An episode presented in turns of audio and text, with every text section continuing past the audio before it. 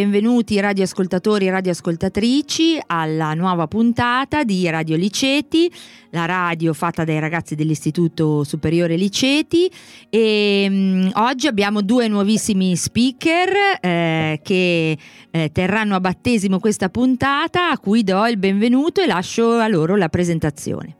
Ciao, io sono Simone. Io sono Martina.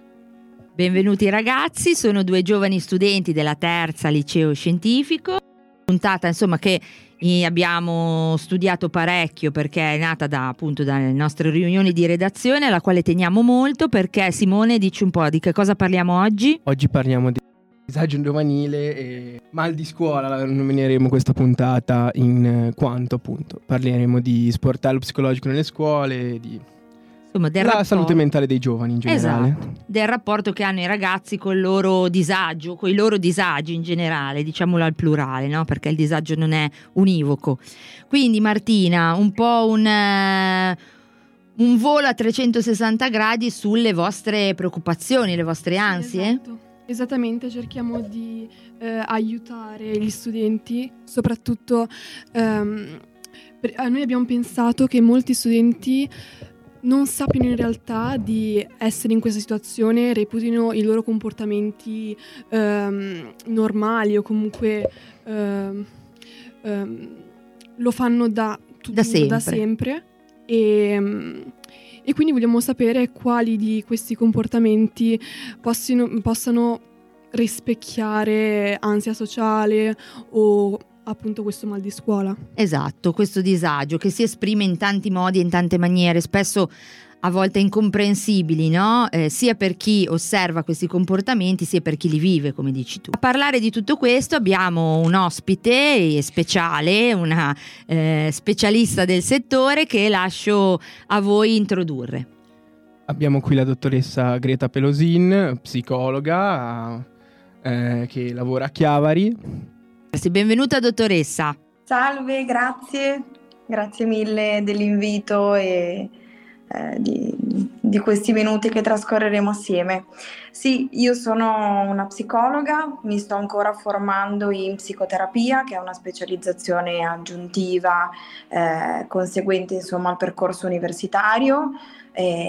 Sono, mi sono laureata nel 2017 a Torino e però poi sono ritornata insomma, alle origini per poter eh, praticare la, la, libera professione. E come dicevano i ragazzi lavoro principalmente nel mio studio di Chiavari, eh, poi in realtà ho collaborato con qualche scuola del territorio per eh, dei progetti eh, di, in classe, quindi eh, non a livello di sportello psicologico ma più a livello gruppale nelle classi, e, mm, sia nelle scuole superiori che nelle scuole medie. E, mm, insomma, mi occupo sia di ragazzi in età adolescenziale che poi di, di adulti e la, la, tematica che proponete mi sta particolarmente a cuore, è Bene. importante. Grazie del, della sua partecipazione, insomma eh, lei è appunto data la giovane età, eh, diceva ancora in formazione e, mh, mm, e, quindi forse ha un canale preferenziale di comunicazione no? con, con, i ragazzi che vedono in lei appunto una figura eh, quasi di parietà. No? E, mh, mm, è proprio così il fatto che manchino, manchino, i professionisti? Lei ritiene sia vera questa cosa, che il numero di professionisti che si occupa eh, di questo eh, settore del disagio giovanile o comunque del, della cura psicologica dei giovani e anche degli adulti sia in forte calo? Ma allora, mh, mm, diciamo che è un, è un lavoro abbastanza intenso e per certi aspetti faticoso, quindi forse il calo può essere stato dovuto anche un po' alla eh, nostra realtà di oggi, insomma, la, alle difficoltà che ci sono state in questi ultimi anni, sia dal punto di vista eh, sociale, comunitario, eccetera. È pur vero che in realtà eh, le risorse ci sono eh, e dal punto di vista sociosanitario eh, stanno, soprattutto da dopo il lockdown, da dopo la pandemia, si stanno muovendo in modo eh, abbastanza uniforme rispetto all'incentivare tanto il lavoro con i giovani e sui giovani. Mm, secondo me come numero di figure possiamo, potremmo bastare, eh, è un lavoro grande che però prevede che ci sia una mobilitazione di economica, mm, di risorse, di professionisti importante. Quindi confido molto nel fatto che adesso anche le ASL territoriali stiano prendendo un po' più in considerazione questo aspetto. Infatti, insomma, noi ci siamo interrogati anche a scuola, vero Simone? Ehm, abbiamo proprio evidenziato come la pandemia abbia un po' fatto saltare tutti gli schemi, no? E finalmente si possa parlare, noi l'abbiamo intitolata Mal di scuola perché poi la scuola è stato il primo step no? con cui ci siamo scontrati, soprattutto i ragazzi durante la pandemia. E hanno vissuto veramente, veramente male questo periodo, sono stati privati della loro libertà, della loro possibilità di, di aggregarsi, hanno vissuto la DAD, eh, non sempre con esiti molto um, positivi. E quindi insomma abbiamo un po' ragionato su questo. E Simone a quali eh, domande siamo arrivati, a quali interrogativi? Allora, mh, mm, visto che dopo questo possibile aumento dato dalla pandemia sono stati aperti un, uno svariato numero di sportelli nelle scuole eh, di ascolto. Pensi che questi sportelli vengano gestiti in maniera funzionale oppure ci sia qualcosa da mettere a posto? No, io penso che siano assolutamente efficaci e ho notato con eh, molta gioia il fatto che quest'anno mm, oserei dire la maggior parte delle scuole abbia uno psicologo che possa fornire un, eh, uno spazio di ascolto con uno sportello psicologico. Fino a qualche anno fa erano molto più rare le scuole che aderivano a questi progetti. Eh, è pur vero che la scuola è un ambiente molto neutro in cui secondo me i ragazzi riescono più facilmente a eh, avvicinarsi alla figura dello psicologo senza dover per forza passare dagli studi privati, dagli studi medici, dalle ASL. Quindi secondo me è un progetto che va mh, incentivato tantissimo, quello degli sportelli sportelli di ascolto.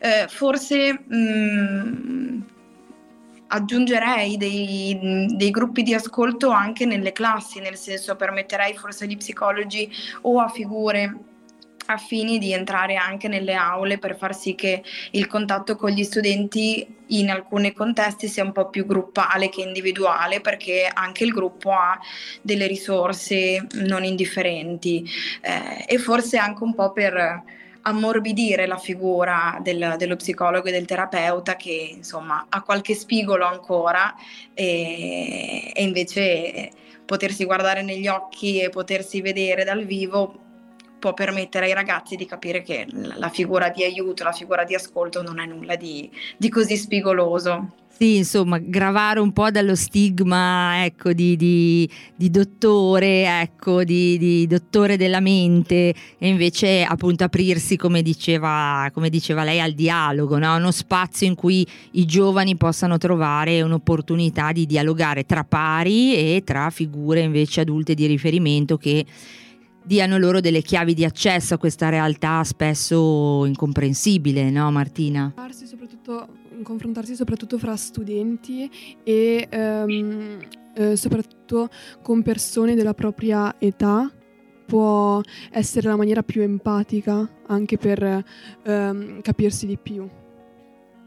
Sì, sono sono d'accordo sul fatto che eh, le risorse, secondo me, i giovani le hanno già dentro di sé, eh, è solo questione di confrontarsi e di autoaiutarsi, no? Quindi a volte lo psicologo non è solo colui il quale fa colloqui individuali, ma può diventare davvero la figura che fa un po' da mediatore all'interno dei gruppi classe, anche banalmente nei conflitti, o proprio la figura di riferimento anche per i docenti stessi, laddove ci sono delle problematiche, eh, po- poter fungere un po' da, da figura che mette d'accordo e che aiuta sia nella prevenzione ma anche nella promozione poi delle abilità, delle capacità comunicative, delle capacità individuali. E io vedo molto il gruppo come una, una, grande risorsa, secondo me avvicina molto poi i, i ragazzi a, e fa davvero sviluppare, come diceva Martina, le capacità empatiche e li fa sentire più vicini forse che il rapporto poi con l'adulto. Certo, uscire anche un po' da questo isolamento in cui spesso insomma l'adolescente si, si rifugia, no? Noi sappiamo che vabbè, ci sono molti casi, pensiamo ai, ai cosiddetti net o NIT che non studiano, non lavorano, non si occupano di nulla o queste figure degli ikikomori che appunto si rinchiudono in se stessi, no?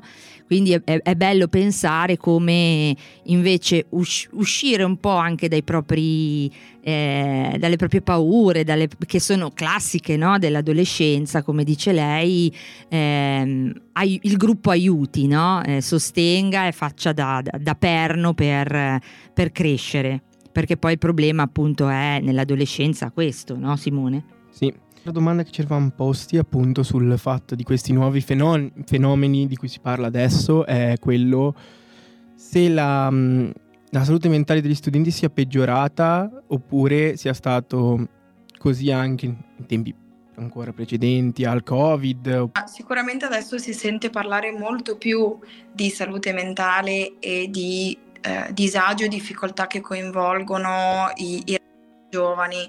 Io difficilmente riesco a dire che la salute mentale sia peggiorata. Io penso solo che adesso ci si possa permettere di dirlo, ci si possa permettere di dire che esiste anche tutto quello che succede, come dire, dalla testa in su eh, e che quando si parla della, della, salute in generale possiamo includere anche tutto ciò che non è visibile.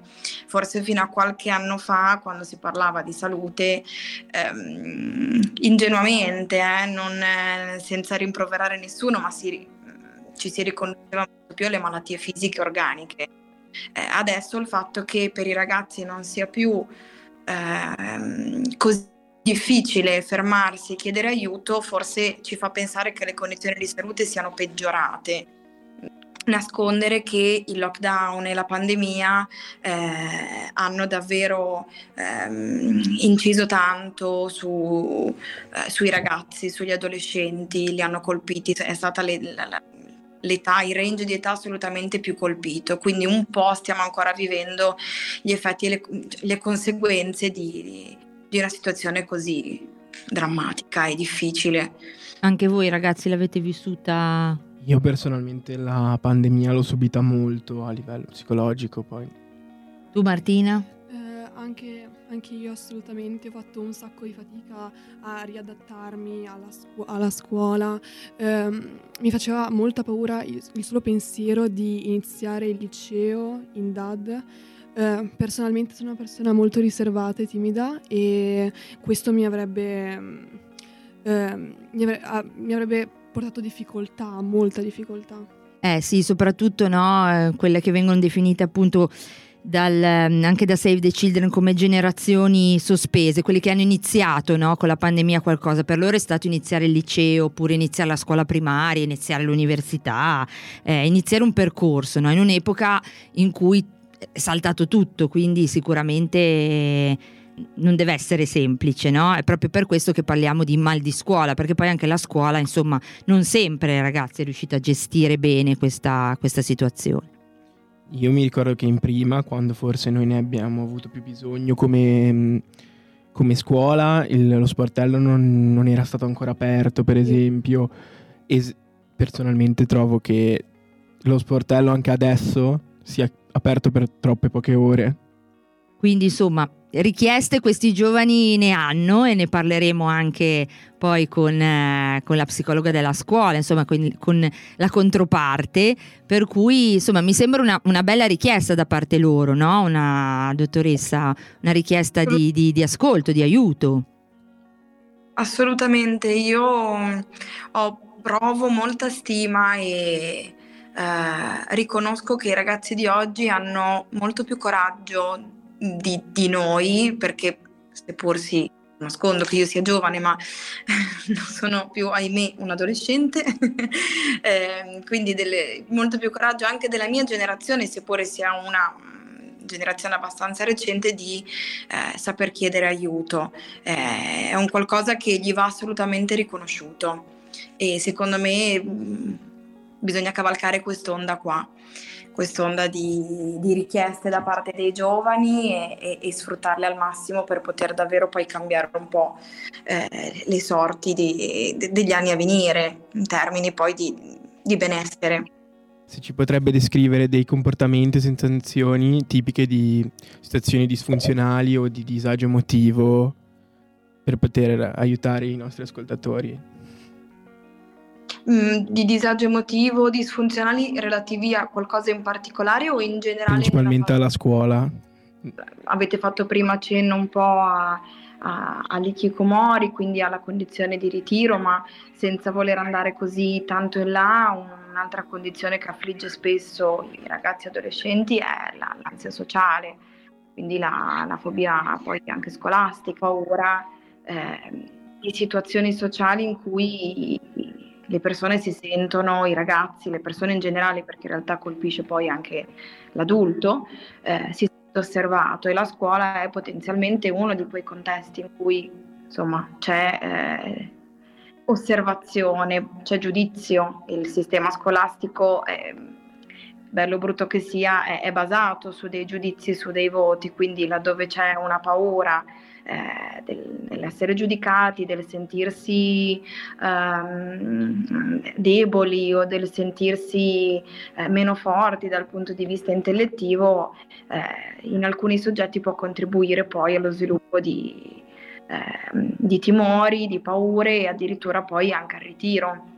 Dati non sono così favorevoli del, degli abbandoni scolastici al giorno d'oggi. Eh, perché poi, poi, sorge, come appunto dice giustamente lei, tutto il problema legato all'abbandono, alla dispersione scolastica, no? Per cui questo è un grosso, un grosso tema da affrontare, che la scuola insomma si deve attrezzare ad affrontare. Forse in questo senso eh, il gruppo degli studenti universitari che vogliono appunto fare questa proposta di legge mh, per fare un percorso terapeutico nelle scuole, nelle università a prezzi accessibili, no? perché non nascondiamoci che anche il fatto che eh, spesso si debba ricorrere a terapisti privati con costi sociali eh, non indifferenti, possa ecco, essere anche questo un, eh, una bella proposta di aiuto, no ragazzi? Cosa ne pensate? Sì, perché personalmente trovo che questa proposta di legge metterebbe a pari la salute mentale da con quella fisica, che è quello che, come appunto ha detto la dottoressa, c'è bisogno di fare per riuscire a mm, uscire da queste situazioni di disagio. Infatti secondo me bisognerebbe proprio abbattere il pregiudizio secondo il quale eh, se io vado lo, dallo psicologo sono pazza o mm, no, eh, tu non puoi andare dallo psicologo, vai dallo psicologo perché sei psicopatico, cose del genere. No, semplicemente eh, andare dallo psicologo significa ammettere di o aver bisogno di aiuto o semplicemente voler parlare con qualcuno, eh, con qualcuno che non si conosce, con qualcuno di nuovo e semplicemente mm, volersi aiutare. Volersi bene, volersi no? In bene, fondo. Prendersi cura di se stessi, come ci si prende cura del proprio fisico, ci si prende cura della propria mente, no? Un, un sì. prendersi cura. Esattamente. Dottoressa, questa richiesta di prendersi cura direi che può essere una, una bella conclusione, no? Le citavo prima fuori onda che leggevo questo articolo di, di, un decano della, della, psichiatria che è il dottor Borgna, che ha lavorato con Basaglia, insomma ha fatto molte cose. E mi piace citare questa frase che mi è rimasta appunto molto impressa che dice sono le parole che raccontano la nostra anima e in fondo è questo che i ragazzi ci dicono no? Mm, a volte si ha difficoltà a parlare con eh, in famiglia ma come dice lei, nel gruppo di pari, eh, tra gli amici, con una figura, come dice Martina, appunto, che non va stigmatizzata, ma che è una um, professionista come lo è il, l'ortopedico o il cardiologo, eh, ci, ci, sentiamo liberi di, di, di guardarci dentro, senza, senza paura, no? Perché poi è anche importante attrezzarsi per superare le proprie paure. Assolutamente sì. Eh, faccio sempre un po' il, la metafora del, uso la metafora dell'equipaggiamento, no? Eh, cioè, se noi impariamo a, a equipa- ad avere un buon equipaggiamento, a recuperare una cassettina di strumenti e di attrezzi per far fronte a dei momenti difficili, beh, ci sentiamo anche come dire, in un certo modo potenti, no? Potenti in senso buono, capaci di affrontare eh, diversi momenti della vita perché non sempre le cose vanno come previsto o vanno come desideriamo. Quindi il prenderci cura, eh, che è un, è un, altro elemento che a me piace molto del, del, del mio lavoro, cioè il passare il messaggio che è un prendersi cura anche un eventuale ehm, percorso psicologico, un eventuale momento di confronto, è un modo per prendersi cura di sé. Speriamo di aver quindi aperto un varco e lascio a Martina un'ultima, un'ultimissima domanda. Sì, volevo chiederle una cosa. Ritiene che i metodi usati dagli insegnanti siano funzionali nei confronti degli studenti? E qui mi chiamo fuori, eh? no, scherzo. Aia, a rispondere, no scherzo, eh, ma assolutamente, io dal punto di vista didattico posso dire poco perché metodi didattici non fanno parte del mio percorso formativo.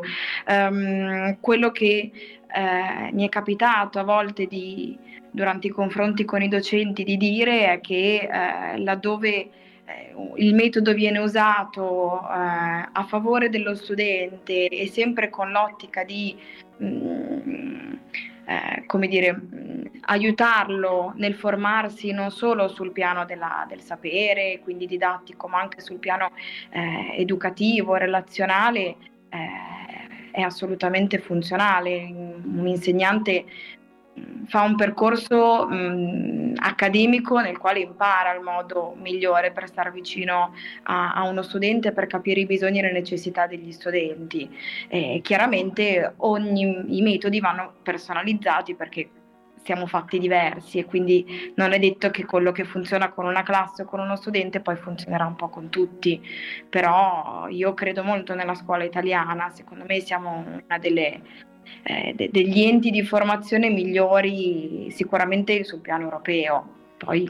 Assolutamente ragione, non è un mestiere semplice, forse perché appunto mancano anche determinate risorse, anche la preparazione a volte nell'affrontare le classi. Io devo dire che eh, quest'anno ho trovato delle classi estremamente dialoganti e con la voglia proprio di, forse la mia materia si presta perché insomma filosofia è una materia che, che porta no, al dialogo, però ecco il fatto che mh, come dice lei ci, de- ci dobbiamo aprire, dobbiamo non dimenticare il nostro umanesimo, no?